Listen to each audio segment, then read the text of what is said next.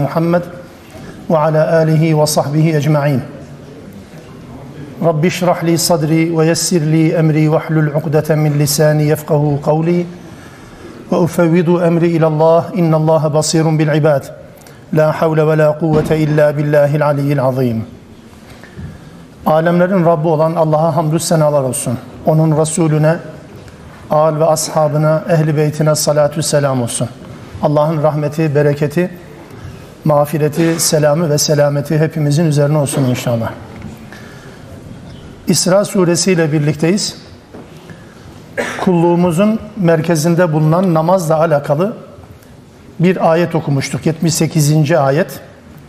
Ve devamında da yine kulluğumuzun merkezinde olması gereken ve namazın da temel aracı olan, namazın da temel vasıtası olan Kur'an'a konu getirilecek.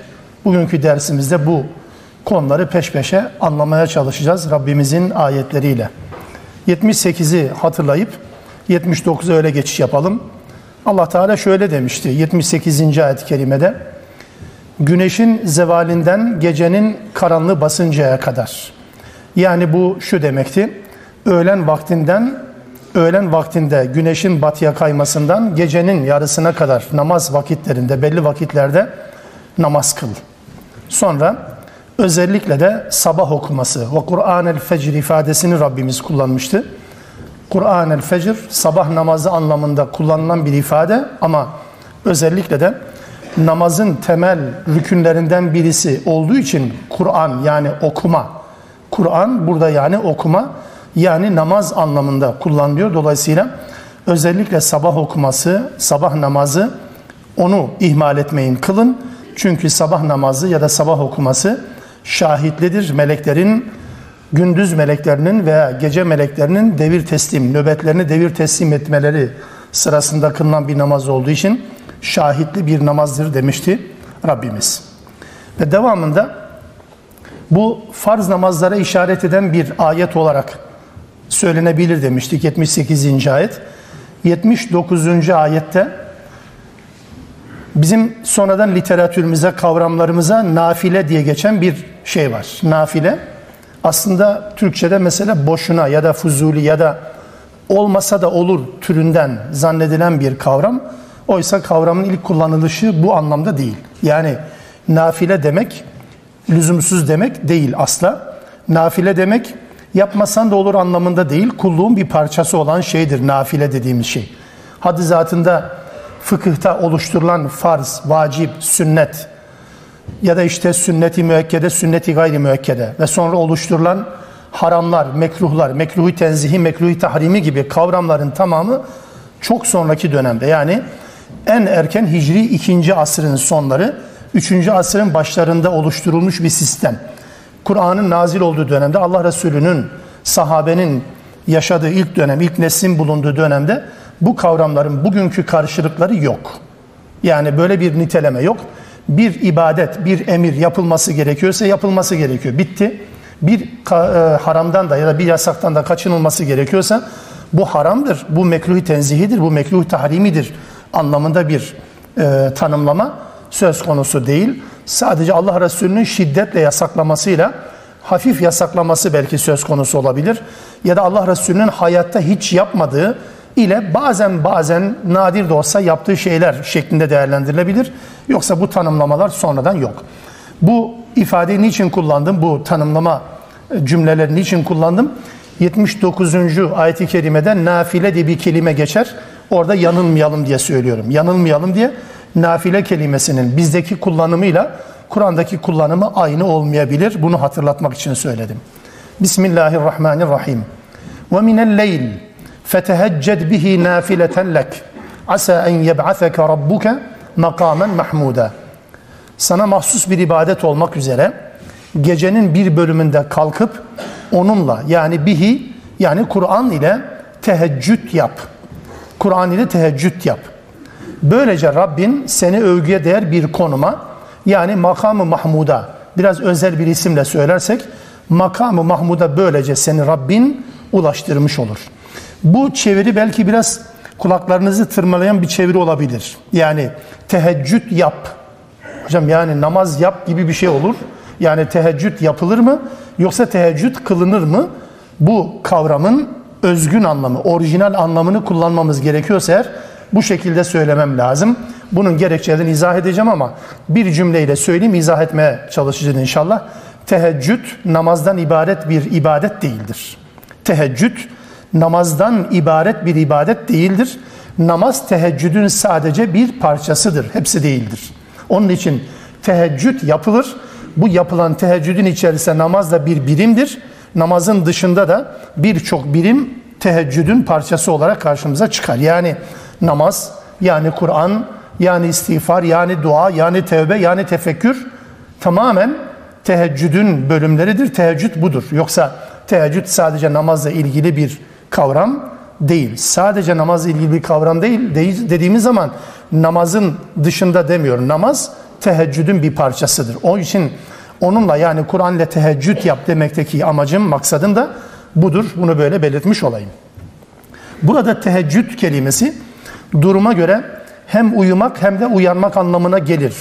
Aslında yatağı bozmak, geceleyin uykudan kalkıp namaz kılmak şeklinde nitelenmiş ıslah olarak, kavram olarak bunu bu şekilde benimsenmiş ama bunun bir yanlış, yanlış mı desem yoksa eksik mi desem biraz eksik galiba. Eksik bir tanımdan kaynaklanıyor. Teheccüd sadece kalkıp namaz kılmak değildir.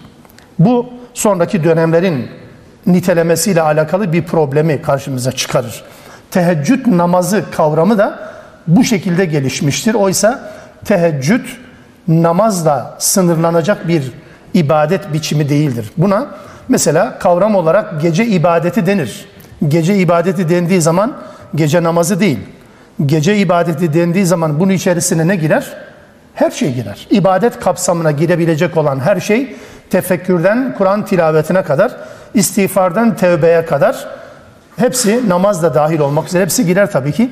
Bu yönüyle teheccüd sadece namazla ilgili bir kavram olmadığı için teheccüd namazı kavramı kanaatimce eksik bir tanımlamayı beraberinde getirmiştir. Bunu düzeltmek durumundayız.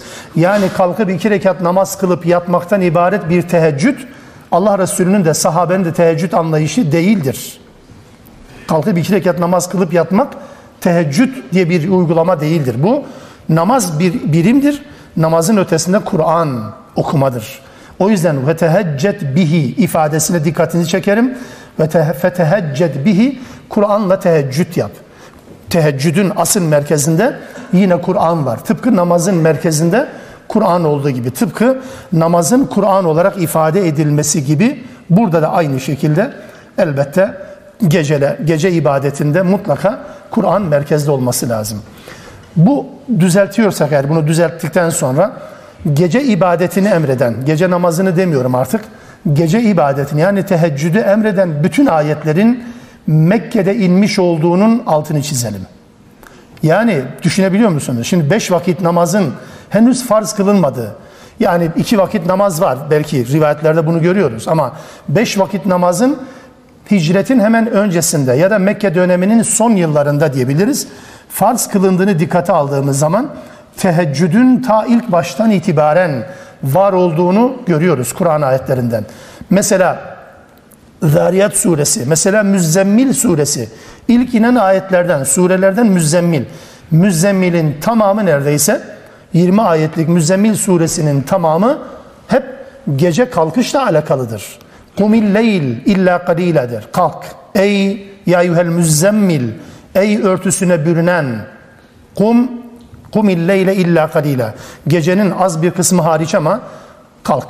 Yarısı yarısını geçtikten sonra 20. ayete kadar bu konu üzerine bina edilir Müzzemmil suresi. Hatta şunu söyleyeyim. İslam'ın emir ve yasakları söz konusu olduğu zaman genelde genelde eğer e, bazen böyle bir tasnif yapılıyor genelde kolaydan zora doğru gider diye söylenir. Tedrici dediğimiz yani İslam'ın ilk emirleri, ilk yasakları kolaydan zora doğru gider. Önce kolaylaştırılır. Mesela içkinin haram kılınması aşamaları buna örnek gösterilir. Faizin haram kılınması buna örnek gösterilir. Yani en son haram kılınanlardandır mesela faiz gibi. Emirlerde de böyledir. Tedricilik söz konusu diye düşünülür. Yani zor, kolaydan zora doğru, gittikçe zorlaşan bir Böyle bir tablo var. Fakat teheccüd söz konusu olduğu zaman nedir? Zordan kolayadır.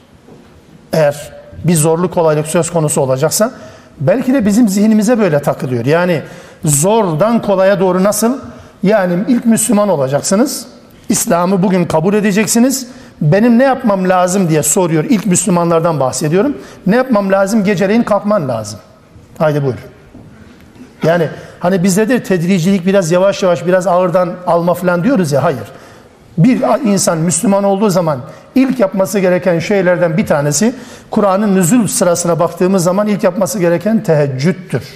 Yani kalkmaktır. Yani uykusunu bozabilmektir. Yani Rabbi ile konuşabilmek için fırsatı değerlendirmektir. Bunu yapamıyorsa bunu yapamıyorsa diğerlerini zor yapar. Bunun adı budur. O yüzden teheccüd diğer emir ve yasaklardan çok farklıdır ve sistem olarak zordan kolaya doğru gider. Zordan başlar. Yani gündüz ibadet yapmak elbette geceleyin uykuyu bozup kalkıp ibadet yapmaya göre çok daha kolaydır. Onun için teheccüde bakıyoruz hep Mekki ayetler. Kaf suresi, Furkan suresi, Secde suresi, İsra suresi, Zümer suresi. Mekki sureler bunlar ve teheccüd hep buralarda söz konusu edilir. Peki Medine'de inen ayetlerde yok mu teheccüd? Var. İki yerde var. O da Ali İmran suresinde teheccüdü emreden ayetler değil, teheccüdü emreden ayetler değil, gece kıyamına kalkan Müslümanların övüldüğü ayetlerdir. Oysa bahsettiğimiz diğer Mekki ayetlerin tamamı geceleyin yatağı bozma ile alakalı emirler söz konusudur. Burada mesela Ali İmran 17. ayet-i kerimede Allah'ın kulları, Allah'ın gerçek kullarından bahsederken onların bir özelliği olarak da onlar ki geceleyin teheccüde kalkarlar, teheccüd yaparlar. Yani ibadet yaparlar. Gece ibadetlerinde yataklarını, sıcak yataklarını bırakır, uyanırlar der Allah Teala. Benzeri bir husus Ali İmran 113. ayetlerde de yine ehli kitapla alakalı. Ehli kitabın yani geçmişte Hazreti İsa'nın, Hazreti Musa'nın tabileri, Tevrat'ın ve İncil'in has ve has tabi olanları yani muvahhid, bizim sizin gibi Müslümanlar onlar da gecelerini Allah'ın ayetlerini okuyarak geçirirlermiş. Allah Teala onlardan bahsediyor. Ehli kitap dendiği zaman hep hep bozuk, hep yerin dibine geçirilmesi gereken bir toplum anlaşılmasın diye Allah Teala Ali İmran suresi ehli kitabın içerisinde böyle özellikte olan insanların da var olduğunu hatırlatır. O anlamda ehli kitabın özelliği ve de aynı zamanda Allah'ın has kullarının özelliği olarak da gece kıyamından söz edilir. Medine döneminde sadece Ali İmran suresi. Diğerler hepsi Mekki'dir. Bunun üzerine biraz daha düşünmemiz gerekir. Burada fetehecced bihi nafileten dedik.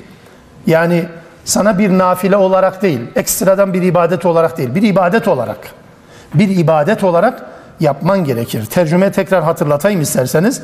Sana mahsus bir ibadet olmak üzere gecenin bir bölümünde kalkıp Kur'an'la teheccüd yap dedi sana mahsus bir ibadet olarak, nafile olarak yani sünnet olarak, farz olarak çıkarılmış sonradan ama yani mesela Hazreti Peygamber'e farz olan bir ibadettir de ümmetine sünnet olan bir ibadettir şeklinde değerlendirilen değerlendirenler de olmuş. Yani bu tamamen yabana atmıyorum bunu fakat doğrusu hem peygambere hem de Müslümanlara yapmaları gereken bir ibadet bu. Yani beş vakit namazı Evet fariza olarak, farz olarak kılınması gerekir. Ama Müslümanların hayatında gece ibadette teheccüd yapmak da Müslümanların hayatında bir yerde yer alması lazım. Dolayısıyla buradaki buradaki nafileten lek ifadesi sadece peygambere has bir ibadet olarak anlaşılmaması lazım. Çünkü az önce söylediğim surelerdeki ayetlerin tamamı herkese hitap eder. Herkese hitap eder. Peygambere hitap edenler bize hitap etmiyor diye bir ayrıma gitme imkanımız yok. Ayetlerde sadece peygamberi ilgilendiren, sadece sana mahsus, senin dışındakiler bununla mükellef değil gibi bir ifade varsa bu tamam ama bu yoksa peygambere emredilen bütün kurallarla Müslümanlar da aynı zamanda sorumludur. Ama mesela beş vakit namazın farziyeti kadar mı? Değil tabii ki. Ya da mesela bayram namazlarının lüzumu kadar mı? Değil tabii ki. Mesela hepsi, hepsi farklı kategorilerde değerlendirilebilir. Bu yüzden bu ifadeyi sadece peygambere has bir ibadet Müslümanların da işte nafile yapmasa da olur. Zaten böyle bir ayrım olduğundan dolayı gece ibadeti Müslümanların hayatında en az yer alan ibadet maalesef. Gece ibadeti. Niye? Çünkü böyle tanımladıktan sonra başlangıç noktası böyle problem olunca arkası gelmeyecek ki zaten. Yani mecbur mecbur değilsin. Mecbur değilsin zaten yapmaya gerek yok. Aynı haramlarda da öyle değil mi? Haram diyorsunuz haram tamam ama mekruh mekruhi tahrim mekruhi tenzihi falan harama yakın mekruh. Tenzihi tenzihi problem değil anlamına geliyor. Öyle olur mu? Tenzihi mekruh alıştırıla alıştırıla zaten haramlara da alıştırıldık. Sünnetleri terk etmeye alıştırılınca farza terk etmeye alıştırıldık mı? Hem de nasıl? Dolayısıyla buradan başlar. Yani o açıdan bu yanlış tanımlamayı da düzeltmiş olalım. Peki bunu yaparsan ne var? Bunu yaparsan makamı Mahmud var. Özelde peygambere, genelde her birimize. Makamı Mahmud özel bir yer mi? Böyle değerlendirdiğimiz zaman bize bir şey kalmıyor. Yani geceleyin teheccüd yap, Allah Teala sana makam Mahmud verir. Yani bizi ilgilendiren bir konu olmaktan çıkar. Özel okuyalım sonra genelleştirelim isterseniz. Mesela peygamber özelinde peygambere verilecek bir şefaat makamı anlaşılabilir buradan. Veya Livaül Hamd dediğimiz hamd sancağı, hamd bayrağı dediğimiz Allah Allah Resulü'nün kıyamette hepimizin altında gölgelenmeyi ümit ettiğimiz, hepimizin altında toplanmamızı ümit ettiğimiz bir bayrak. Rabbim lütfetsin inşallah. Livaül Hamd. Bu da makam Mahmud kapsamında olabilir. Ama daha çok doğrusu bunu şöyle anlamaktan yanayım. Daha hoşuma gidiyor. Daha Kur'an'ın evrensel mesajıyla doğrudan da alakalı. Yani özelde peygambere diyelim ama genelde de nedir mesela? Dünyada verilen makamlar peygamberle alakalı emin olma, Hatemül Enbiya son peygamber olma ama genel anlamda özellikle övgüye layık olabileceğimiz kariyerler. Yani dünyevi anlamda kariyer kastetmiyorum. Yani Allah'ın övebileceği duruma gelmek. İbadet yapmak, Allah'a kulluk yapmak, Allah'ın sevdiği insanlar haline gelmemizin olmazsa olmaz şartıdır. Allah'a kulluk yapmak, Allah'ın sevdiği kullar olmamızın olmazsa olmaz şartıdır. Allah bir kulunu severse, Allah o kulunu sevdiğini bütün meleklere ilan eder melekler onu sever. Sonra yanlış söyledim sıralamayı değiştireyim hadisi tam doğru anlamaya çalışalım. Allah Cibril'e bunu söyler. Cibril de bütün melekler arasında bunu söyler. Ben falan kulu seviyorum diye. Melekler de yeryüzündeki insanlara bunu sevdirirler. Yani yeryüzünde tabi menfaat için değil, çıkarları için değil, Allah adına insanlar birbirini seviyorsa bilin ki bilin ki Allah meleklere bunu sevdirmiş. Allah Cibril'e bunu sevdirmiş. Allah kendisi sevmiş ki yeryüzündeki Müslümanlar, iman ehli bunları seviyor anlamına gelir. Onun için bu da makamı Mahmud kapsamında değerlendirilebilir mi? Genel anlamda evet böyle diyebiliriz. Ama peygamber için özellikle şefaat diyebilirsin, livaül hamd diyebilirsiniz. Emin olma vasfı diyebilirsiniz. Hatemül Enbiya özelliği diyebilirsiniz. Veyahut da mesela ayetlerin bağlamına uygun olması hasebiyle de peygamberin güzel bir şekilde kabul edileceği Medine müjdesi olabilir. Yani hicret ettiğin zaman orada güzel karşılanacaksın. Mekke'deki sıkıntıların hepsi bitecek, hepsi geride kalacak. Tarihte kalacak. Yeni bir başlangıç olacak Medine. Yeni bir sayfa açılacak anlamda bir elbette makamı Mahmud'u bu şekilde de anlamak mümkün. Rabbim Allah'a kulluğumuzu kendi rızasına vesile kılsın inşallah. Ayet 80 وقل ربي أدخلني مدخل صدق وأخرجني مخرج صدق واجعل لي من لدنك سلطانا نصيرا De ki Rabbim gireceğim her yere doğruluk üzere, esenlik üzere, selamet üzere girmemi sağla.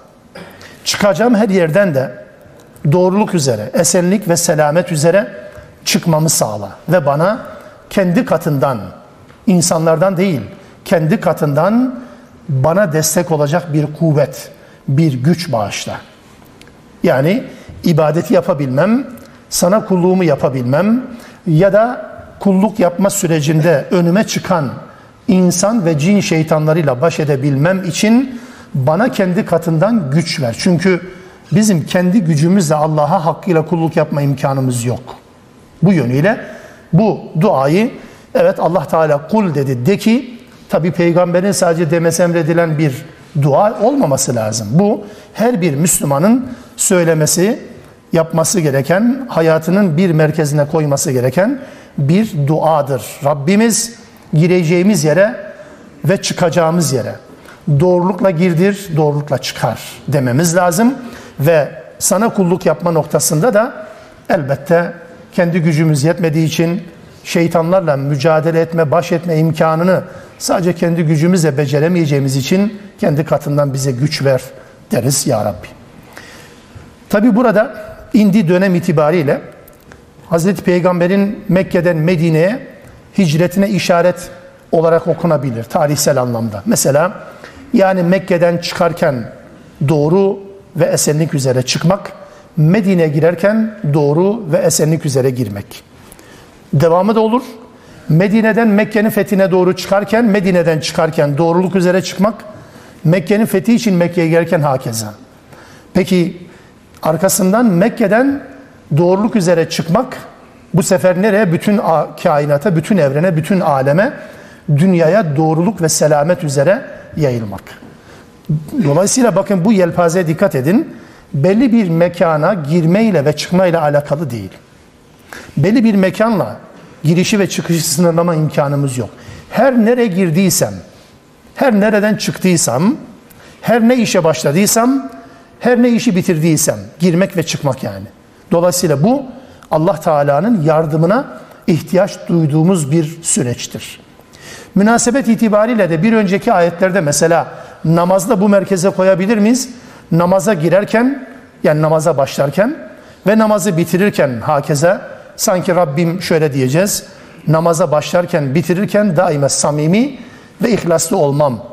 Gönlümde sadece senin korkunu ve huşuğunu taşımam. Sana şükür için gerekli olan görevlerini yerine getirmem için bana yardım et anlamında da olabilir. Dolayısıyla genel bir şablondur bu. Dilimizde bunu alıştıralım. Rabbi edhilni mudhale sıdkin ve ahricni muhraca sıdkin ve cealli min ledünke nasira. Bu hepimizin sürekli yapmamız gereken bir duadır. Hele ki hele ki her köşe başında insan ve cin şeytanlarının cirit attığı bir ortamda, bir dönemde bu duaya ne kadar da muhtacız herhalde izaha da gerek yok.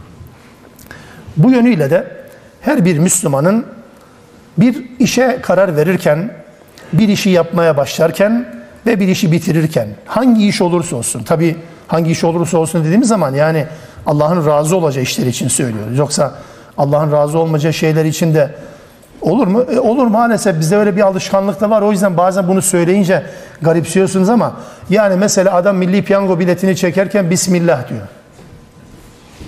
E bu nasıl bir şey? Allah'a iftira atıyorsunuz. Ya da mesela banka banka bir banka şubesi açılıyor diye açılış yapılıyor. Kurdeleyi keserken Bismillah diye kurdele kesiliyor. Nasıl bir şey bu? Yani o yüzden garipsemeyin yani bazen böyle bu tasnifi yaparken böyle bir kategorik ayrım yaparken ya zaten öyle elbette Allah'ın razı olacağı işlerde bu söylenir ama öyle değil. Adam mesela kumardan kazandı, milli piyangodan kazandığı parayla diyor ki ben inşallah, maşallah, elhamdülillah işte şunu yapacağım. Ya cebinde 50 lira var mı? Var. 50 liranın 1 lirasını ver. Sen 50 milyardan para istemiyoruz senden. 50'den birini ver. Yok. Onda da elhamdülillah diyor, maşallah diyor. Bu bu dil Müslüman bir dil değil. Onun için söylüyorum. Allah'ın razı olacağı işlerde elbette bu duayı yapmamız lazım. Allah'ın razı olmayacağı şeylerde Allah'tan başarı dilenmez. Allah'tan başarı dilenmez. Allah'ın razı olmadığı baştan belli. Yani yamuk, gayrimeşru bir işe karar verirken acaba istiharede bulunsak mı falan diye bazen. İstihare ne için yapacaksın ya zaten baştan yamuk bir iş. İstihare yapma gerek yok ki. Allah'a dua etmeye gerek yok zaten. Bu noktada zaten Allah sana baştan kitabında onlarca ayet diyor ki bu işi yapma zaten. Niye giriyorsun ki istihare yapma gerek yok bu yönüyle. Onun için hayırlı işlerde mutlaka Allah'tan yardım istenmesi lazım. Duanın özü şu aslında. Duanın özü şu. Ben acizim Rabbim sen her şey güç yetirirsin. Senin gücün olmasa benim yapma imkanım yok anlamındadır. Dua yapan bir insan acizliğini itiraf eder, Allah'ın büyüklüğünü ifade eder. Duaya tenezzül etmeyen bir insan, dua yapmaktan çekinen ve kaçınan bir insan kendi acizliğini ifade etmiyor demektir. Her şey gücü yettiğini zımnen, üstü kapalı olarak ifade ediyor demektir. Bu duaya her zamankinden daha çok bugün muhtacız. Rabbim girişlerimizi de çıkışlarımızı da başlamalarımızda bitirmelerimizde Rabbim hayırla vesile kılsın, güç ve kuvvet versin güzel işler yapma noktasında. Ve kul de ki ca'el hak ve zehekal batil innel batile kâne zehuka hak geldi. Hak ne? Yani Kur'an, yani İslam ya da Kur'an'ın ve İslam'ın doğru dediği her şey. Bunu sadece bir yere sınırlamak mümkün değil. Hak, İslam, Kur'an ve İslam'ın ve Kur'an'ın söylediği her şey. Gelince batıl, batılın kapsamında da bunların zıttı, bunların karşısında ne varsa şirk, küfür, nifak, fısk, fucur hepsi yıkılıp gider. Zaten innel batile kâne zehuka zaten batıl yıkılıp gitmek zorundadır. Zaten yıkılıp gitmeye de mahkumdur. Hak gelir, batıl zail olur. Geçmişte de gelmiştir. Geldikten sonra batıl zail olur. Bu ne demektir? Seyyid Kutub'un Allah rahmet eylesin ifadesiyle açarak söyleyeyim. Aslında batılın varlığını sürdürme imkanı yok. Batılın varlığını sürdürmesi hakkın zayıflatmasından, zayıflatılmasından kaynaklanır. Bir yerde hak yoksa, bir yerde hak zaafa uğratılmışsa batıl orada güçlenir. Hakkın güçlendiği yerde zaten batılın barınma imkanı yok. Bu bir formüldür aslında. Bir formüldür. Bugün mesela eğer hakla batıl yan yana yaşıyorsa orada ciddi bir problem vardır. Yan yana olmaz. Biri diğerini bastırır mutlaka. Ne bastırıyorsa artık. O yüzden mesela وَلَا تَلْبِسُ الْحَقَّ بِالْبَاطِلِ der. İsrailoğullar özelinde Kur'an'ın muhataplarına bunu söyler. Hakla batılı birbirine büründürmeyin. وَلَا تَلْبِسُ الْحَقَّ بِالْبَاطِلِ Telbis, lebese, libas, elbise giydirmek. Hakka batıl giydirmeyin, batılı hakla karıştırmayın demektir. Nedir bu? Çünkü yan yana olmaz. Birisi varsa diğeri yoktur. Birisinin varlığı diğerinin yokluğunu gerektirir. İkisinin bir insanda, ikisinin aynı toplumda aynı derecede var olma imkanı yoktur. Sürekli anlamda bunu söylüyorum. Yoksa bir insan günah işleyebilir, bir toplumda günah olabilir. Ama bir insanın hayatında ve bir toplumun hayatında batıl sürekli olamaz. Batıl sürekli varsa orada haktan söz edilmez. Kendi kendimizde kandırmaya gerek yok bu yönüyle. Hakkın olduğu yerde çünkü batıla gerek gerek yok. O yüzden hak varsa batıl zaten zahir olacaktır. Batıl varsa demek hak gelmemiş demektir. Türkçesi bu. Batıl varsa hak henüz gelmemiştir. Henüz hak hakim olmamıştır anlamına gelir. O yüzden hakkı sadece belli bir kelimeyle sınırlamak mümkün değil. Allah'ın razı olduğu, ona itaat anlamı taşıyan, insanı şeytana uymaktan koruyan, Allah'a kulluğa sevk eden, sonucu cennet olan bir hayatı yaşatan her şey. Batıl da bunun tam tersi. Şeytana boyun eğdiren, Allah'ın gazabını hak eden, Allah'a isyan anlamı taşıyan, şeytana uymaya neden olan her şey. Bu da batıl. Allah Teala bunun çerçevesini çizmiş. Allah Resulü'nün bu ayeti nasıl uyguladığına dair baktığımız zaman Mekke'yi fethederken ki bu ayetten yaklaşık 10 yıl sonra yaklaşık bu ayetin inmesinden 10 yıl sonra Mekke'yi fethettiği zaman bu ayetin vermiş olduğu haberin tahakkukuna bütün Müslümanlar şahit oldu. Biz de bilgi olarak şahit oluyoruz. Allah Resulü Mekke'yi fethettiği zaman kansız bir şekilde Mescid-i Haram'ın içerisindeki Kabe'nin içerisine kadar girmiş olan, sokulmuş olan putların her birisini elindeki sopayla, asayla tek tek dokunup yere sermişti, yıkmıştı ve bunu yaparken de وَقُلْ جَاءَ الْحَقِّ وَزَهَقَ الْبَاطِلِ innel batile kâne zehûk ayetinde o vesileyle okumuştu. Hak geldikten sonra orada batıl olmaz. Batıl olmaz. Hem Allah'a kulluk yapılacak hem de bunlara olmadı ki bu. Biri varsa diğer olmaması lazım. Mekke Müslüman bir inancın, bir nizamın hakimiyeti altındaysa eğer, orada putlardan söz edilmez. Eğer bir Müslüman hayatında Allah varsa onun hayatında farklı ilahlardan söz edilmez. Ticaretin ilahından, giyinmenin ilahından, ziyafetin ilahından, sosyal hayatın ilahından söz edilmez. Allah varsa diğerlerinin tamamı dışarıda durmak zorundadır. Hak geldi, batıl zahir oldu. Nasıl anlayacağız? Sadece bir manşet, bir slogan, bir spot cümle değil bu. Bu ciddi anlamda bir ilkedir, bir kuraldır Müslümanın hayatında. Hak varsa orada batıl olmaz. İkisi yan yanaysa kesinlikle kendimizi kandırıyoruz. Orada ikisi yan yana olmaz. Eşit derecede olmaz. Birisi baskın çıkar. Sürekli olmaz zaten. Mümkün değil. Rabbim böyle bir zaferi, böyle bir neticeyi de bizlere lütfetsin inşallah hem bireysel hayatımızda hem de toplumsal hayatımızda. Peki bu nasıl gerçekleşecek? Konu geliyor bakın vahye. Vahyin anlatıldığı bir bölüm. Akimis salah dedi. Belli zamanlarda namaz kıl dedi. Sonra yetmez bir de geceleyin uykunu böl, uykunu boz ve sonra ibadet için kalk. Teheccüd yap dedi. Sonra hak ve batılın mücadelesinden bahsedildi. Ve şimdi geldi asıl meseleye, asıl merkezde duran konu bu.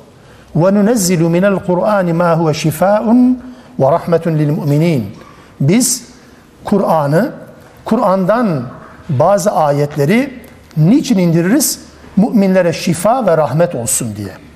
Müminlere şifa ve rahmet olan ayetler indiririz müminlere. Fakat Kur'an-ı Kerim tek yönlü etkisi olan bir kitap değil, çift yönlü etkisi de var. وَلَا يَزِيدُ الظَّالِم۪ينَ اِلَّا خَسَارًا Zalimlerin husranını da arttırır mı? Kur'an arttırır. Kur'an zalimlerin kaybını ve ziyanını arttıran bir kitaptır. Kitapla beraberken bile zalim mi? Ya zalim kitapla beraber olur mu demeyin. Husranını gittikçe arttırır. Örneklerini tarihte de görürüz. Bugün de görmeye devam ediyoruz. Kıyamete kadar da görülecektir. Yani zalim ve Kur'an nasıl yan yana gelir? Bel'am ile Kur'an nasıl yan yana geldi? Kemefelil kelp, köpek gibi nasıl yan yana geldi? Kemefelil himar, eşek gibi nasıl vahiy ile yan yana geldi? Bunların hepsi bu temsillerin, benzetmelerin tamamı vahiy ile alakalıdır. Vahyin okunmasına rağmen eşeklikten kurtulmamış. Vahiy anlamasına rağmen köpek olmaktan kurtulamamış tiplerden Allah bahseder. Musa'nın sağ kolu ama Samiri evet Musa'nın sağ kolu ama Allah'ın cehennemi hak ettiğini bildirdiği bir insan olmaktan da kurtulamamış. Vahyi bilmek, bakın vahye iman etmek demiyorum. Vahyi bilmek, vahyi anlamak, ona inanmak anlamına gelmez. Dolayısıyla burada vahiy bazen insana, insanın zararını arttırmaya neden olabilir mi? İşte Kur'an-ı Kerim eğer şifa ve rahmet kaynağı değilse bir insanın hayatında kesinlikle onun zararını arttırır. Kur'an üzerinden yanlış yapmaya devam ettikçe o yanlışlar kendisini çizgiden saptırır. Gittikçe saptırır tabii ki. O açıdan bu ayetin Kur'an'la alakalı çift yönlü etkisine dair bir ayet olduğunu altını çizelim. Bu Kur'an şifadır, evet ve rahmettir. Öncelikle ve özellikle Müslümanlar için, iman edenler için bir rahmettir ve şifadır. Bu bir nevi temsili bir anlatım olabilir tabii ki. Yani buradaki şifayı bizim normal bedeni hastalıklarla alakalı bir şifa olarak değerlendirirseniz yani dünya adeta bir hastane. Hastane niye var? Hastalıklar ve sıkıntılar için var. Dünya bir hastane. Peygamber aleyhissalatü vesselam bu hastanenin tabibi doktoru. Kur'an'da şifa verici bir ilaç, bir reçete mahiyetindedir. Hastane, doktor ve ilaç. Bu şekilde bir temsil anlatım olabilir. Ama tabi burada Kur'an'ın şifa oluşundan bahsedince hani bir şablon cümlemiz vardı hatırlatıyordum bazen. Kur'an'ın kullandığı bir kelime Türkçe'de de kullanılıyorsa orada biraz bekleyin. Acele etmeyin. Şifa o şifa mı burada? O şifa değil tabii ki. Yani burada temsili bir anlatım, reçete dedik, hastane dedik, hastalık dedik ama bu anlamda bir tıbbi anlamda bir şifa değil elbette. Burada özellikle Kur'an'ın şifa verdiği şeyler nedir? Mesela manevi hastalıklardır bunlar. Nedir? Mesela şüphe, tereddütlerimiz, ikiyüzlülükler, küfür, zulüm, haksızlıklar, hırs, insanların birbirlerine karşı kin beslemesi, haset, muazzam, müthiş bir günah. Haset, çekememek değil sadece. Başkasında var, bende de olsun düşüncesi. Gıpta değil ha, bu gıpta değil, haset dediğim bu. Hasedin kelime anlamı bu zaten. Yani başkasında olan nimet bende de olsun diye düşünemezsiniz. Hayatınızı başkasının sahip olduğu imkanlar üzerinden dizayn edemezsiniz. Ha şu haset mi? Yani başkasında olan nimet elinden alınsın, bana verilsin. Bu haset değil, bu başka bir şeydir. Bu haset değil bu. Haset Başkasında olan nimetin aynısı bende de keşke olsun. Türkçe'de siz buna gıpta diyebilirsiniz. İmrenme diyebilirsiniz. İslami literatürde bunun adı hasettir ve yasaktır. Başkasının elindeki imkanlar üzerinden kendi hayatınızı dizayn edemez. Hastalıktır bu. Hem de büyük bir hastalık. O yüzden Kur'an'ın son bölümlerinde Mushaf itibariyle son bölümlerinde وَمِنْ شَرِّ حَاسِدٍ اِذَا حَسَدْ der. Haset ettiği zaman hasetçinin şerrinden Allah'a sığınmanız gerekir. Hasetçinin şerrinden. O açıdan haset hastalıktır. Cahillik bir hastalıktır. Suizan ortada hiçbir suç yokken, hiçbir suç işareti yokken insanların birbirleriyle alakalı zanda bulunması, ortada hiç beraber itiraf edilen, ortada duran bir günah, bir hareket yok ama insanlar birbirleriyle alakalı zanda bulunuyor. Çağımızın vebası büyük bir problem. Suizan hastalıktır. Taklit mesela, taklit. Taklit, başkasına özenme, başkasının söylediği bir hayatı, başkasının yaşadığı bir hayatı yaşama anlayışı ve hastalığı. Taklit sadece ve sadece Noel ve yılbaşı gündeme geldiği zaman gündeme gelmesi gereken bir konu değil. Çok daha geniş yelpazede. Taklit bir hastalıktır. Eskiden atalarımız ne demişse onu yapacağız. Bu toplumda daha önceki derin hocalarımız vardı. Bunu söylemediler. Senden mi söyle sen bir tek sen mi söylüyorsun gibi. Bu da taklidin diğer tarafıdır. Mesela hastalıktır bunlar. Bağnazlık, kötü niyet bunların tamamı Kur'an'ın evet bu problemlerin tamamı Kur'an'ın şifa vaat ettiği, şifa vermek üzere iddiada bulunduğu hastalıklardır. Bunların ve benzerlerinin hepsini şöyle göz önüne getirin. Aslında bugün toplumsal anlamda yaşadığımız buhranların, sıkıntıların, insanların birbirini yemesinin nedeni temelinde mutlaka bunlardan bir veya birkaçı vardır. İnsanların doymazlığından, doymamasından, hırslarından hareketle bunu söylüyorum. Hepsinin temelinde bu hastalıklar ve Kur'an varsa bunlar şifa olur. Kur'an varsa bunlar tedavi edilir. Kur'an yoksa peki hangi gerekçeyle insanlar yanlış yapmaktan vazgeçmek zorunda hisseder kendini? Kur'an yol göstermiyorsa, vahiy ile birlikte olmuyorsa, yapmayı düşündüğü, nefsine hoş gelen bir şeyi nasıl yapmaktan vazgeçebilir ki ben tasavvur edemiyorum şahsen. Biri dedi diye bunu yapamaz ki ancak Allah dedi diye yapılabilir. Bu yönüyle Kur'an bütün hastalıklara bu yönüyle elbette şifadır. Burada tabi bu ayetin tefsirinde zaman zaman gündeme gelir. Eksik, yanlış, mutlak yanlış demeyeyim ama eksik bir bilgiyi de beraberinde düzeltmemize de vesile olsun şimdi. Peki Kur'an-ı Kerim gerçekten bildiğimiz tıbbi hastalıklara da şifa olamaz mı? Bunu bir çırpıda reddettim. Ama hangi anlamda? Yani Kur'an-ı Kerim'i adeta bir reçete gibi, bir prospektüs gibi. Yani reçete açtınız, baktınız, efendim şurası baş ağrısı için, şurası diş ağrısı için, şurası göz ağrısı için, şurası köşeyi dönmek için, burası sıkıntıdan, mağdur, imtihanlardan başarılı çıkmak için bilmem ne. Böyle bir, Kur'an'ın böyle bir vaadi yok. O yönüyle Kur'an'da herhangi bir parçanın, herhangi bir ayetin, herhangi bir problemin çözümü için katkıda bulunduğunu söyleyecek anlamda söylüyorum. Kur'an böyle bir derdi yok, böyle bir amacı da yoktur. Ama mesela bir örnek vereceğim. Bu örnek hem Buhari'de hem de Müslim'de en güvenilir hadis kaynaklarımızda zikredilen bir örnektir. Bu örneği dikkatle dinlemediğiniz veya dikkate almadığınız, dikkatle çözümlemediğiniz zaman çok farklı fahiş sonuçlar çıkabilir. Şöyle bir olay anlatılıyor ve sahihtir. Baştan da söyleyeyim, sonra da söyleyeyim. Sahih bir olay ve sahih bir rivayet bu.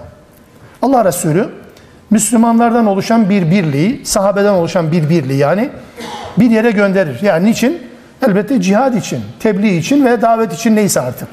Ya da bir yerde kötülüğün ortadan kaldırılması için ne diyecekseniz artık. Gidiyorlar. Öngörülenden daha uzun mu sürüyor galiba? Beraberinde yiyecekleri, içecekleri yetmiyor dönüş yolunda. Uzak, Medine'nin çok uzağında. Ve bir köye rastlıyorlar. Köye gidiyorlar, uğruyorlar köyün işte hanelerine. Diyor ki Medine'den geldik. Ee, yani acıktık, aç kaldık, yiyeceğimiz kalmadı. Bize ikramda bulunun. Yani bütün medeni toplumların yapacağı bir yardım türüdür. Neticede aç kalmış insana ekmek verilmez mi? Köylüler reddettiler. bunların Medine'den gelen Müslümanlar olduğunu bilince size verecek ekmeğimiz yok dediler. E, yoksa zorla alacak halleri yok. Birliğin lideri, komutanı diyor ki biz çekildik kenara. Bekledik bakalım ne olacak. Allah hele büyük şekilde lütfeder dedik. Neyse geceleyin o kabilenin reisine bir zehirli haşerat sokmuş. Yılan, akrep neyse işte. Akrep olabilir. Zehirli bir haşerattan bahsediyor. Sokmuş ve acısını dindirememişler. Ne yapmışlarsa olmamış. Demişler ya şu Medine'den geldiklerini söyleyenler burada duruyor. Bir gidip onlara bir soralım. Belki onlarda bu bilgi vardır. Geliyorlar. Bir iki kişi işte böyle böyle bir problemimiz var. Size bir ilaç, bir tedavi şekli var mı diye soruyorlar. Müfrezenin birliğin lideri Ashab-ı Kiram'dan diyor ki bizde var evet çaresi var diyor. E bir gelip bize bir yardımcı olabilir misiniz? Diyor bir tek şartla diyor. Bana bize diyor yani buradaki işte Müslümanlara yetecek kadar eğer bir koyun sürüsü verirseniz olur. Mecbur kabul ediyorlar. Yani kesin ama yani kesin derken Allah'a güvenerek bunu söylüyor. Yani gelirim böyle bir çözüm biliyorum ve e, iyileştiği takdirde bize bir sürü bir koyun sürüsü verirsiniz. Tamam diyor ve gidiyorlar. Gittim diyor. Bildiği sure ne? Zaten Medine döneminin ortalarında. Henüz Kur'an-ı Kerim birçoğu da inmiş değil. Fatiha suresini okudum diyor. Biraz da neresi diyor gösterdi. İşte şurayı sokmuş. Biraz da böyle dudakını hafif bir tükrükle sürdüm. Fatiha suresini okudum ve o anda hepsi geçti. Koyunu aldık diyor sürü. Koyun sürüsü. Ayet pahalıya, pahalıya satıldı. Ucuza satmayacaksın yani. Böyle tabii. Yani bir Fatiha bir koyun iki koyun olmaz. Ve koyun sürüsünü aldık önümüze kattık geldik diyor. Sahabeden bazıları dedi ki yani ya bunu peygambere sormadan yesek doğru olmaz. Bir soralım yanlış mı yaptık doğru mu yaptık? Yani hani öğrenmişler ya sahabe Kur'an işte şeye alet edilmez diye. Neyse döndük diyor Medine'ye. Allah Resulüne durumu bildirdik. Dedik böyle böyle bir şey başımızdan geçti. Bir de koyun sürüsünü aldık. Allah Resulü diyor ki bana da bir pay ayırın. Sadaka Resulullah. Eh, buradan ne çıktı şimdi? Fatiha suresi akrep sokmayı birebir.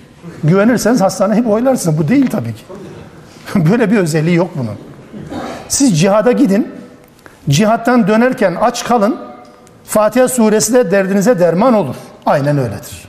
Ben öyle anladım bunu. Yoksa oturduğumuz yerde Fatiha'da köşe dönelim. Yok öyle şey. Yani tedavi gerektiren bir hastalık tedavi evet Allah Teala dert de vermiş, derman da beraber yaratmış mıdır? Tabii ki amenna ve saddakna ama doktoru şafi olarak görmemek şartıyla yani şifa veren Allah değil, doktordur düşüncesi olmamak şartıyla e, problem değil.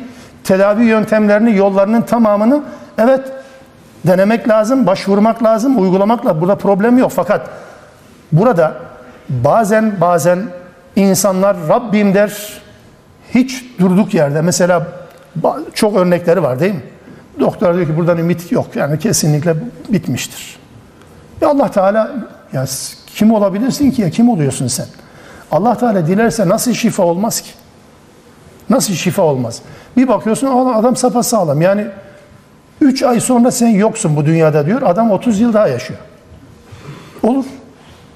Bu anlamda yani tedavi için yol yordam denemek gerekir. Ama Kur'an-ı Kerim'in böyle bir özelliği olabilir mi? Olabilir. Ama tasnif etmemek şartıyla. Hani bazen böyle sınavlarda bakıyorum. Sınavlarda böyle e, görevliyken mutlaka dikkatimi çeker. Kafama takılan bir konu olduğu için hastalık haline de geldi bende.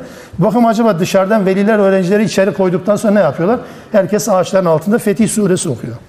Nereden bildin Fetih Suresi? Çünkü herkes aynı şeyi okuyor. Dışarıda da soruyor çünkü. Fetih Suresi başarılı olmak için bir sure.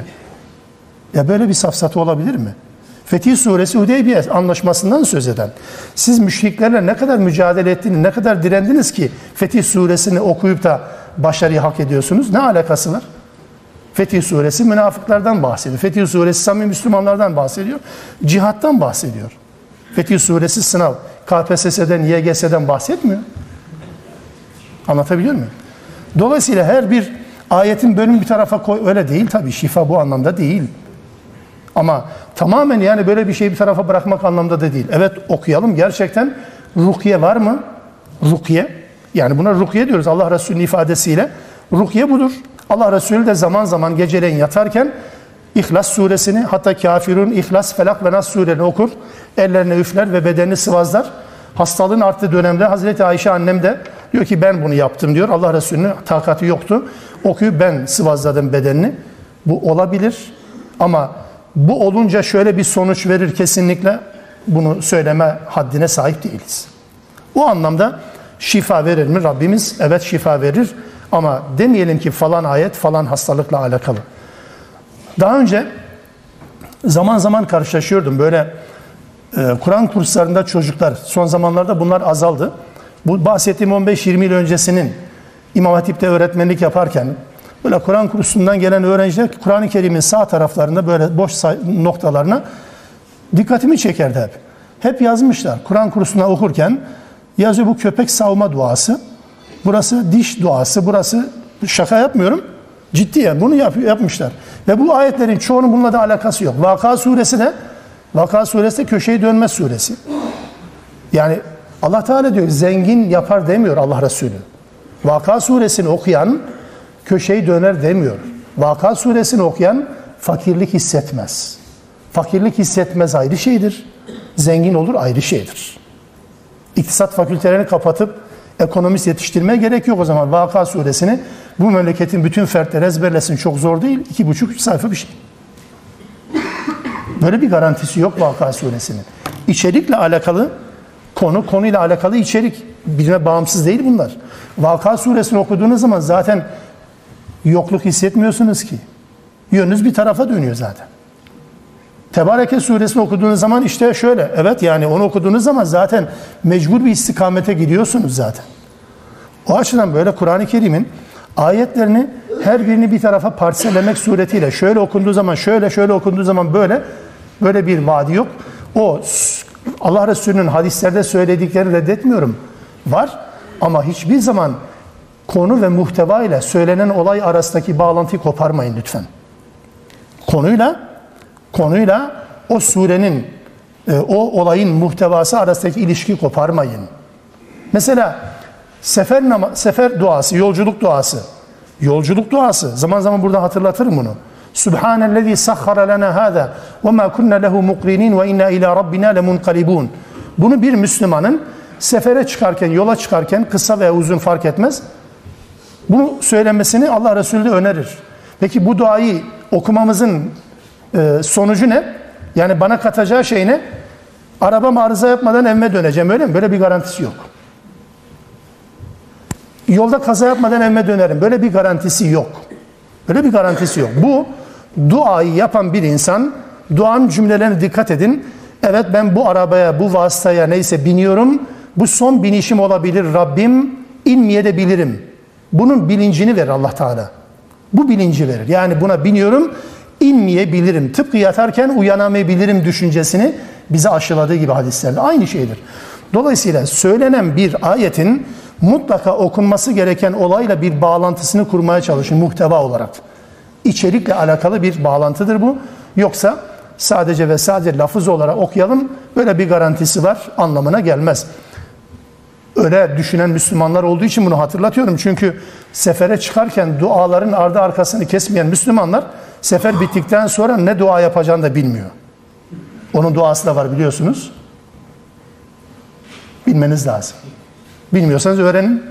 Niye çıkarken okunacak şeyleri biliyorsanız dönerken de okunması gerekenleri de bilmeniz lazım. Değil mi? Peki.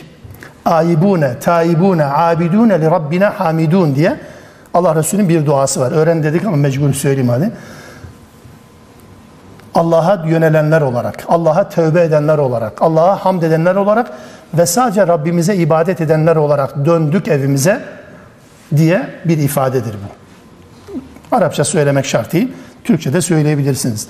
Demek istediğim bu yani Kur'an'ın ya da ayetlerin ya da hadislerde söylenen şeylerin her birisinin muhteva ve olay arasında bir bağlantısı kurulması lazım. Yoksa reçete gibi, ilaç gibi değil Kur'an'ın şifa verici özelliği. Peki zalimleri nasıl daha çok azdırır? Nasıl zalimlerin zararını ve ziyanı arttırır bu Kur'an-ı Kerim? Nasıl bir kitap ki bu? وَلَا يَزِيدُ الظَّالِمِينَ illa hasara kendi kendilerini aldatıp oyalayanlar dünyevi haz ve zenginliklere aşırı bağlı olanlar, vahyin gösterdiği doğru yolu kaçıranlar, evet bütün bunlar Kur'an okudukça azabilirler mi? Kesinlikle hiç şüpheniz olmasın. Kur'an okundukça eğer bu zulmedici özelliğini bırakmamışsa, bütün hedefi dünya hayatıysa, bütün hedefi dünyalıksa, bütün hedefi ifadesiyle ne kastettiğimi anlatmaya çalışayım. Yani ahireti düşünerek dünya yaşasın problem değil. Dünyada bir Müslümanın ne kadar imkan sahibi olacağına dair bir sınır yok. Müslüman şu kadar kazanır diye bir sınır koymuyor İslam. Bu ayrı bir konu. Fakat Müslüman hayatını yaşarken ahiret endişesini göz ardı etmeden yaşayacak. Bu yönüyle söylüyorum. Bunu göz ardı ediyorsa sadece ve sadece dünya hayatı diyorsa okuduğu Kur'an bu insana yarar olmaz. Hidayete sevk etmez. Onu hastalıklardan da kurtarmaz. Onun gittikçe zararını arttırır. İsterseniz bakın medyanın medyanın etkin olduğu, din konusunda medyanın son derece etkin olduğu bir dönem yaşıyoruz. Bu dönemdeki medya hocalarına bakınız. Kur'an üzerinde Kur'an üzerinden köşe döner. Köşe döndükçe Kur'an okur. Kur'an okudukça köşe döner. Sonra bakıyorsunuz örnek alınacak bir tip değil. Hayatı baştan başa yamuk. Yani suizanda bulunmak adına değil. Hayatı ortada olduğu için o, o, öyle olan insanlar için söylüyorum. Hani Kur'an okunduğu zaman, hani insanlara din anlattığı zaman insan istikamet üzere olacaktı? Yok. O yüzden Kur'an bu tür insanların gittikçe azgınlıklarını arttırır. Başlarken, bu işlere başlarken fi sebilillah diye başlar. Biraz daha meşhur olduktan sonra, medyatik olduktan sonra diyelim ki şehrinize davet ettiniz. Yani yol paramı, uçak paramı bir de işte otel masrafımı karşılayın gelirim yeter. Ama iki sene sonra biraz daha şöhret bulduktan sonra Türk Hava Yolları'ndan başka bana bilet almayın demeye başlar. Efsane anlatmıyorum, yaşadıklarımı söylüyorum. Karşılaştığımı söylüyorum, bilgi olarak söylüyorum. Bana Türk Hava Yolları'ndan bilet almanız lazım. Beş yıldızlı otelde de bana yer ayırmanız lazım. Bir de para da peşin yatırmanız lazım. Ya acelesi yok, kaçmıyoruz. Parayı peşin yatın öyle geleyim. Bunlar da Kur'an anlatanlar. Bunlar da insanlara din anlatanlar. Kur'an insanı Müslüman yapmıyor demek ki. Eğer kişi bu noktada karar vermiş değilse böyle bir akibetten de Rabbim bizleri korusun. Hastalığı arttırır mı Kur'an-ı Kerim? arttırır gerçekten. Mesela Tevbe suresinin son taraflarında, Tevbe suresinin son ayetlerinde Allah Teala böyle bir pasaj, böyle bir sure yani, sureye pasaj diye biliyoruz. Böyle bir sureden bahsediyor, böyle bir bölümden bahsediyor. Ve izâ mâ unzilet suretun feminhum men yekulu eyyukum zâdetu ima, hâzihi imana bir sure indirildiği zaman, bir bölüm, bir pasaj Kur'an'dan indirildiği zaman insanlardan kimileri şöyle der. Hanginizin imanını arttırdı bu? Biraz gırgır geçmek adına. Yani ne işe yaradı? Olmasaydı ne olurdu anlamında. Neyi tamamladı? Hangi eksiğimizi giderdi? Gırgır anlamda bunu söyleyenler var. فَاَمَّا الَّذ۪ينَ آمَنُوا فَزَادَتُمْ اِيمَانًا وَهُمْ يَسْتَبْشِرُونَ Allah diyor ki iman edenler imanını arttırır. Her bir ayet öğrenen bir Müslüman imanı arttırır. İmanını arttıran bir insan da Müslümandır. Peki ayet okunduğu zaman hiç bir şey yokmuş gibi olursa, fark yoksa? Şimdi okuduk 78. ayetten bu tarafa okuduk. Bugün zihnimize, hayatımıza birkaç daha ayet indi. İndirdik elhamdülillah. Yok gibi değerlendirirsek aynı kapsamdayız. İmanımızı arttırmadıysa bir anlamı yok ki bunun. Önce ve sonra arasında bir fark olmalı. İşte bu iman ehlinin özelliğidir. Fezadetum imanen ve hum yestebşirun. Müjdelenirler, sevinirler. Niye? İmanlarını arttırdı. Ayet indi çünkü. Peki diğer kesim ve emmellezine fi kulubihim maradun. Peki kalplerine hastalık olanlar yani kalplerinde nifak hastalığı, fısk hastalığı, menfaat hastalığı, hırs vesaire benzeri hastalık olanlar fezadetum ricsen ila ricsihim. Allah Teala diyor ki bu kitap, bu ayetler onların pisliğine pislik katar. Enteresan bir şey. Ayet okudukça pisliklerine pislik katar mı? Katar. Niye? Çünkü münafıkça okuyor. Çünkü fasıkça okuyor. Çünkü Müslümanca okumuyor. وَمَا تُوهُمْ kafirun. Böyleler zaten kafir olarak da ölmeye mahkumdurlar. Allah muhafaza. Peki Kur'an'ın şifa verici, Kur'an'ın yol gösterici, o rahmet ikliminden uzak kalan bir insan ya da insanlar nasıl bir karaktere sahip olurlar? İşte karakter Kur'an tarafından belirlenmiyorsa, karakteri şekillendiren Kur'an değilse mutlaka Kur'an'ın dışında bu boşluğu dolduracak bir şeyler vardır. Dedemin dinidir, nenemin anlayışıdır, piyasanın din anlayışıdır vesaire. Yani Kur'an yoksa hayatımızı, karakterimizi, seciyemizi birileri bir şeyler belirleyecektir. O yüzden hemen peşinden Kur'an müminlere rahmet ve şifa, zalimlerin de husranı ziyanı arttır dedikten sonra bundan mahrum olan insanların hali pürmelalini anlatıyor Allah Teala. Ve izâ en'amna alel insan a'rada ve ne'a bi canibihi ve izâ messehu şerru kâne ye'ûsâ. Biz bu nankör bir insan. Tabi insana diyor ama her insan değil böyle. Nankör insana bir nimet verdiğimizde şükretmekten yüz çevirir. Niye? Bunları kendisine kimin verdiğini unuttuğu için tabii ki. Şükretmekten yüz çevirir ve yan çizer. Ama başına bir bela gelince, sıkışınca, çaresize düşünce bunun bir imtihan olduğunu unutur, düşünmez ve tamamen yeuz yani ümitsizliğe kapılır. Karakter bozukluğu bu. Sonra tabi bu nankör insanla alakalı Allah Teala Kur'an-ı Kerim'de birçok bilgi de verir. Mesela benzeri Hud suresinde de geçer 9 ve 10. ayet-i kerimelerde aşağı yukarı aynıdır. وَلَيْنَ ذَقْلَ الْاِنْسَانَ مِنَّا رَحْمَةً ثُمَّ نَزَعْنَاهَا مِنْهُ اِنَّهُ لَا يَوُسٌ كَفُورٌ Biz insana bir nimet verdiğimiz zaman sonra o nimeti elinden aldık. Veren biziz, alan biziz. Nimet nedir? Çocuktur. Nimet nedir? Maldır. Nimet imkandır. Verdik tekrar aldık, kıstık. Bakıyorsun hemen nankörleşir, ümitsizliğe kapılır. وَلَيْنَ ذَقْنَاهُ نَعْمَا بَعْدَ دَرَّاهَ مَسَّتْهُ Peki daha sonra bu sıkıntıdan sonra bir nimet verdiğimiz zaman, önünü açtığımız zaman لَيَقُولَنَّ ذَهَبَ السَّيَّاتُ عَنِّي Kötülükten hepsi beni bıraktı gitti. Yani becerdim anlamında. İnnehu leferihun fahur. Şımarır da şımarır. Ben yaptım der. Çünkü hep öyledir değil mi? Mesela işler kesat olduğu zaman Allah'tan hayırlısı oluyor. Değil mi? İşler başarısızlıkla sonuçlandığı zaman hadi Allah'tan hayırlısı. Başarılı olduğu zaman Allah'a hamd ediyorsa Müslümandır, değilse fasıktır. Kural bu. Öbürünü herkes yapıyor zaten. Öbürünü herkes yapıyor. Dolayısıyla burada Allah Teala böyle bir nankör insan tiplemesinden bahsediyor. Kul de ki kullun ya'melu ala şakileti.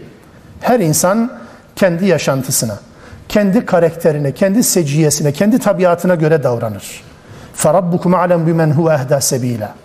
Ve elbette kimin daha doğru yolda olduğunu, kimin en doğru yolda olduğunu en iyi bilen de elbette Allah'tır. Kimin hangi meziyete, hangi seciyeye, hangi karaktere sahip olduğunu Allah Teala en iyi bilendir demiyor. Bakın hidayet noktasında Allah en iyi bilendir. Çünkü herkes kendi karakterine göre hareket eder. Karakter neyse dini odur. Dini neyse de karakteri odur. O yüzden ayetin sonu فَرَبُّكُمْ عَلَمْ بِمَنْ هُوَ اَهْدَى سَب۪يلًا Rabbindir en iyi bilen kimin doğru yolda olduğunu, en iyi bilen Rabbindir cümlesini şunun için söyler. Herkes kendi karakterini din haline getirir. Herkes yaptığını doğru zanneder. Herkes yaptığının doğru olduğunu düşünerek iş yapmaya çalışır. Ne zamana kadar? Vahiy ile yüzleşinceye kadar. Onun yanlış olduğunu, doğrunun ne olduğunu öğrendiği andan itibaren bunu değiştirebilir. Değilse herkes kendi yanlışını din haline getirir. Herkes kendi mizacına göre hareket ederek hoşuna giden bir din anlayışı yaşar. Oysa bu onun doğru olduğu anlamına gelmez. Bu onun doğru olduğu anlamına gelmeyecektir. Bu sadece ve sadece kişinin kendi kandırmasıdır. Vahiy ile o yüzden yüzleşmekten korkan insanlar da biliyoruz çevremizde. Vahiy ile yüzleşmekten korkar. Yüzleştiği zaman değişeceğini biliyor. Değişmek de istemiyor. Rahatsız olmak istemiyor. Çünkü bir insana yaptığının yanlış olduğunu söylemek en rahatsız edici bir şeydir. Birazcık imanda var ya. O yüzden mesela vahye bir türlü zaman ayırmamak için özel çaba gösteren maalesef kardeşlerimizi biliyorum. Niye? Çünkü değişecek sistem. Sistem değişecek. Önemsediği, birinci sıraya koyduğu konular 20. sıraya düşecek çünkü. 20. sırada gördüğü konular birinci sıraya düşecek, çıkacak. Bundan endişe eden insanlar vahiy ile bir türlü yüzleşmeye cesaret edemezler. O yüzden de kendi yaptıklarını din zannederler. Hatırlayın Kehf suresinin sonunda 104-105. ayetlerde amel bakımından kıyamet gününde amel bakımından kıyamet günde en kötü durumda olan kim? Kul hel nunebbiukum bil ahserine amala amel bakımından en husranda olan en kayıpta olan en ziyanda olan kim? Ellezine dalle sa'yuhum fil hayati dünya ve hum yahsebune ennehum yuhsinuna sun'a dünya hayatta hayatı yaşarken aslında kötülük yaptığı halde iyilik yaptığını zanneden insan. Enteresan bir şey. Dünya hayatında yaşarken iyilik yaptığını zannederek aslında Allah'ın razı olmadığı işler yapıyor ama iyilik yaptığını zannederek yaşayan insan ahirette en kötü durumda olan insandır. Neden acaba? Ben şöyle anladım bunu. Kafir zaten gideceği yeri aşağı yukarı biliyor. Anlatabiliyor muyum? Herkes de biliyor, kendisi de biliyor. Yani inkarcı, direnç, isyan, her şey var. Fakat belki önem sırasını kendisi belirledi. En çok nasıl yapılmalı bunu kendisi belirledi. Allah'a sormadı. Kendice bir sistem kurdu. Öncelikler şunlar, şunlar, şunlar. O öncelikler üzerinden çok muazzam hizmet yaptığını zannediyor. Çok muazzam hizmet ürettiğini zannediyor. Ümmete muazzam şeyler yaptığını zannediyor. Hem kendisi hem de dışarıdan bunu görenler. Kıyamette niye en zor durumda? Çünkü insanlar da kendisine bir mükafat beklerken Allah diyecek atın cehenneme. Allah muhafaza. İnfak ettiğini zanneden insan. Kur'an okuyup anlattığını zanneden insan. insanlara din anlattığını zanneden insan. Ve de ve de Allah yolunda can verdiğini zanneden insan. Hepsi de cehenneme. Allah Resulü'nün ifadesiyle. Hadiste geçen ifadesiyle. O yüzden bir insanın en kötü durumda olan bir insanın durumu bu. İyilik yaptığını zannediyor ama Allah'ın aslında razı olmadığı işler yapan insandır. O yüzden Allah kimin doğru olduğu, olduğunu en iyi bilendir elbette. Ayet 85 ve yeselûneke anir ruh sana ruhu soruyorlar. Kulir ruhu min emri rabbi. De ki ruh Rabbimin işlerinden bir iştir. Rabbimin bileceği bir iştir. Ve ma utitum minel ilmi illa qalila ve size bununla alakalı bilgi çok fazla değil, az verilmiştir. Ruh. Bir şablon cümle vardı, onu tekrar hatırlatayım. Bir iki cümle söyleyip dersi bitireceğim. Konuyu önümüzdeki hafta devam ettirelim. Geniş bir izah gerekir çünkü.